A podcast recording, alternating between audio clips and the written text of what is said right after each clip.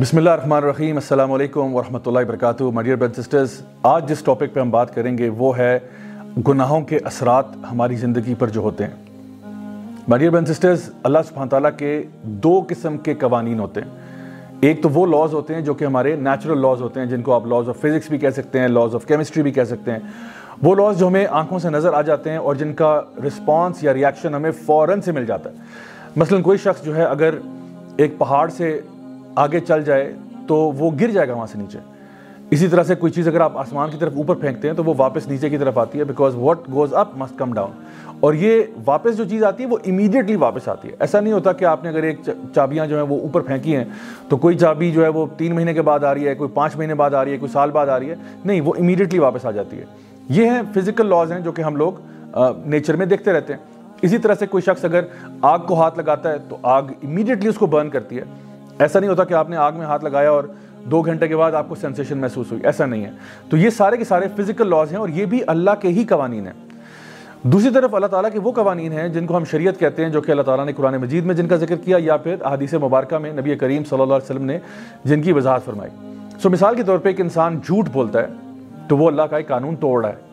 جھوٹ بولنے کے اوپر آپ کی زبان پہ کبھی کرنٹ نہیں لگا ہوگا، کبھی کوئی مرچیں نہیں لگی ہوں گی۔ اسی طرح سے جو شخص حرام کا کھانا کھا رہا ہے چاہے وہ حرام کمائی سے حرام کھا رہا ہو یا پھر وہ چیزیں جو کہ بذات خود حرام ہیں۔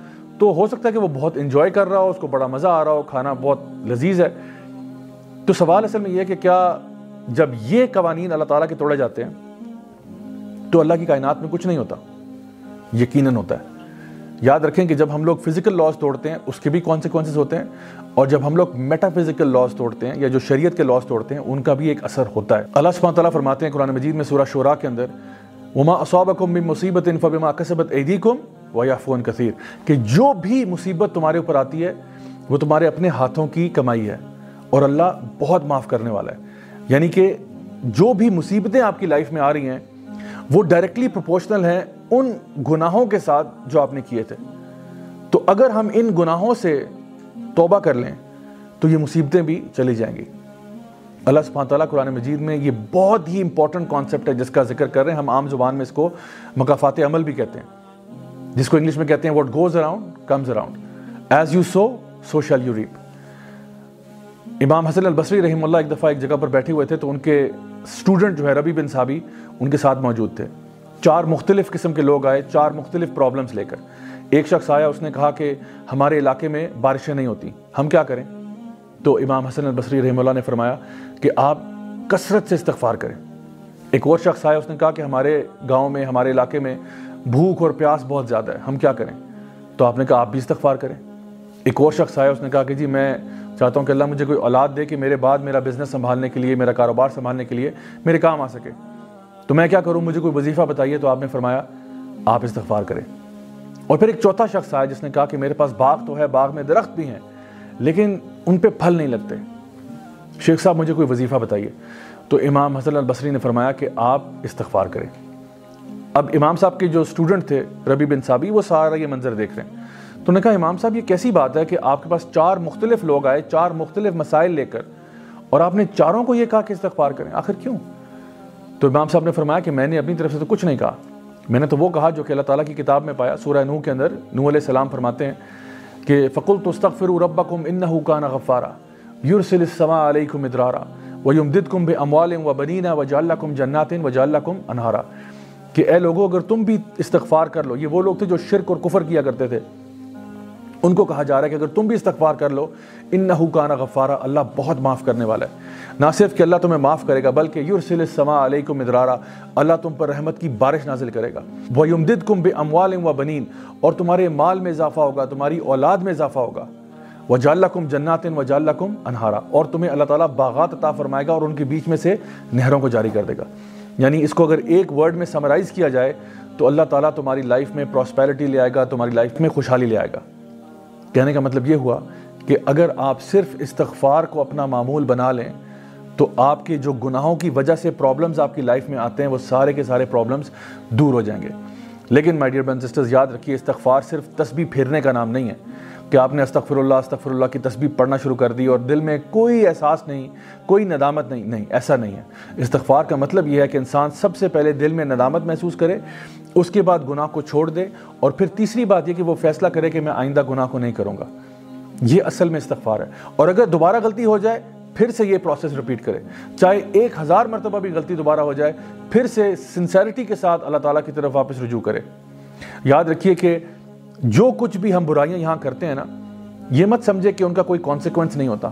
ان کا بالکل ون ہنڈریڈ پرسینٹ کانسیکوینس ہوتا ہے۔ ابن ماجہ کی ایک حدیث ہے جہاں پہ نبی کریم صلی اللہ علیہ وسلم نے فرمایا کہ جب بھی علاقے علاقوں میں فورنیکیشن اڈلٹری بے حیائی فاشی پھیل جائے گی، تو ایسا کبھی نہیں ہوا سوائے اس کے کہ اللہ تعالیٰ نے اس قوم کے اوپر ایسی بیماریاں بھیجی ہوتی ہیں جو نہ ان کے باپ دادا نے کبھی پہلے سنی تھی۔ سبحان اللہ، آپ دیکھیے کہ جب انسان ایک جگہ پہ فاشی کرتا ہے تو کیا ہوتا ہے کہ اسی قوم کے اوپر اللہ تعالیٰ ایسی بیماریاں بھیج دیتے ہیں جو ان کے بڑوں نے کبھی پہلے نہیں سنی تھی۔ آج اگر آپ اپنی امت کا جائزہ لے لیں، ہمارے پاس S T Ds sexually transmitted disease کی ایک کمپلیٹ کیٹیگری بن چکی ہے، جس کے اندر وہ تمام بیماریاں شامل ہیں، جس طرح کے ایڈز ایچ آئی وی وغیرہ، جو آج سے پہلے آپ ہنڈریڈ ایئرس پہلے دیکھیں تو ان کا نام و نشان موجود نہیں تھا۔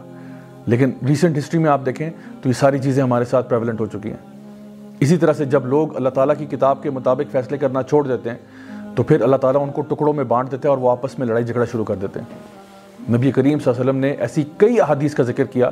ایک حدیث جو کہ بخاری اور مسلم میں آتی ہے جہاں پہ یہ بتایا گیا کہ جو شخص بھی دنیا میں شراب پیے گا، لازماً اس کو قیامت والے دن تنات الخبل پلایا جائے گا۔ صحابہ نے پوچھا، یا رسول اللہ، یہ تنات الخبل کیا ہوتا ہے؟ آپ نے کہا، یہ جہنمیوں کا جو ڈسچارج ہے، ان کا بلڈ اور پس، یہ اس کو لازماً پلایا جائے گا۔ تو اگر آپ دنیا میں یہ کام کریں گے، آخرت میں آپ کو یہ چیز بھگتنی پڑے گی۔ تو اس کا علاج کیا ہے؟ علاج یہ ہے کہ دنیا میں جیتے جی توبہ کر لو، استغفار کر لو، تاکہ اللہ تعالیٰ تمہارے گناہوں کو معاف کرے اور جو بھی مصیبت آنے والی ہے تمہارے اوپر سے ٹال دے۔ یونس علیہ السلام کی قوم انتہائی نافرمان قوم تھی۔ انہوں نے یونس علیہ السلام کو اتنا ڈسٹرب کیا کہ وہ وہاں سے چلے گئے۔ اور پھر کیا ہوا کہ اللہ تعالیٰ کا عذاب ان کی طرف آ رہا تھا۔ پوری قوم نے کلیکٹیولی توبہ کرنا شروع کی۔ تو جو عذاب ان کی طرف آلریڈی آ رہا تھا، اللہ تعالیٰ نے اس کو واپس کر لیا۔ اللہ اکبر، یہ ہے my dear sisters power of توبہ ان استغفار ایک اور حدیث ہے صحیح بخاری اور مسلم کی، جہاں پہ نبی کریم صلی اللہ علیہ وسلم نے یہ بات ارشاد فرمائی کہ جو شخص بھی سونے اور چاندی کے برتنوں میں کھانا کھائے گا، اس کے پیٹ میں جہنم کے ٹکڑے ڈالے جائیں گے۔ اب دیکھیے کہ جو انسان دنیا میں یہاں کھا رہا ہے، وہ تو یاشی کر رہا ہے، اس کو تو شاید معلوم بھی نہ ہو وہ کیا کر رہا ہے۔ لیکن قیامت کے دن اس کے ساتھ جو ہوگا، وہ نبی کریم صلی اللہ علیہ وسلم نے واضح طور پر بتا دیا۔ اسی طرح سے بے شمار اثرات ہیں گناہوں کے۔ جو علماء بیان کرتے ہیں، شیخ صالح المنجد کی جو کتاب ہے، سلسلہ مفسدات القلوب، اس میں انہوں نے بیان کیا کہ گناہ کرنے سے انسان کا علم کم ہو جاتا ہے۔ انسان کے رزق میں سے برکت اٹھ جاتی ہے۔ انسان کے دل میں خوف پیدا ہو جاتا ہے۔ انسان کی پرابلمز میں ڈیفیکلٹیز میں اضافہ ہو جاتا ہے۔ اس کا دل، اس کا جسم کمزور ہو جاتا ہے۔ اللہ تعالیٰ کی اطاعت سے وہ دور ہو جاتا ہے۔ اور جتنی بھی اللہ تعالیٰ کی نعمتیں ہیں، اس کے وقت میں، اس کی عمر میں، اس کی صحت میں وہ سب کی سب اٹھا لی جاتی ہیں۔ جب انسان اللہ تعالیٰ کی نافرمانیوں میں پڑ جاتا ہے۔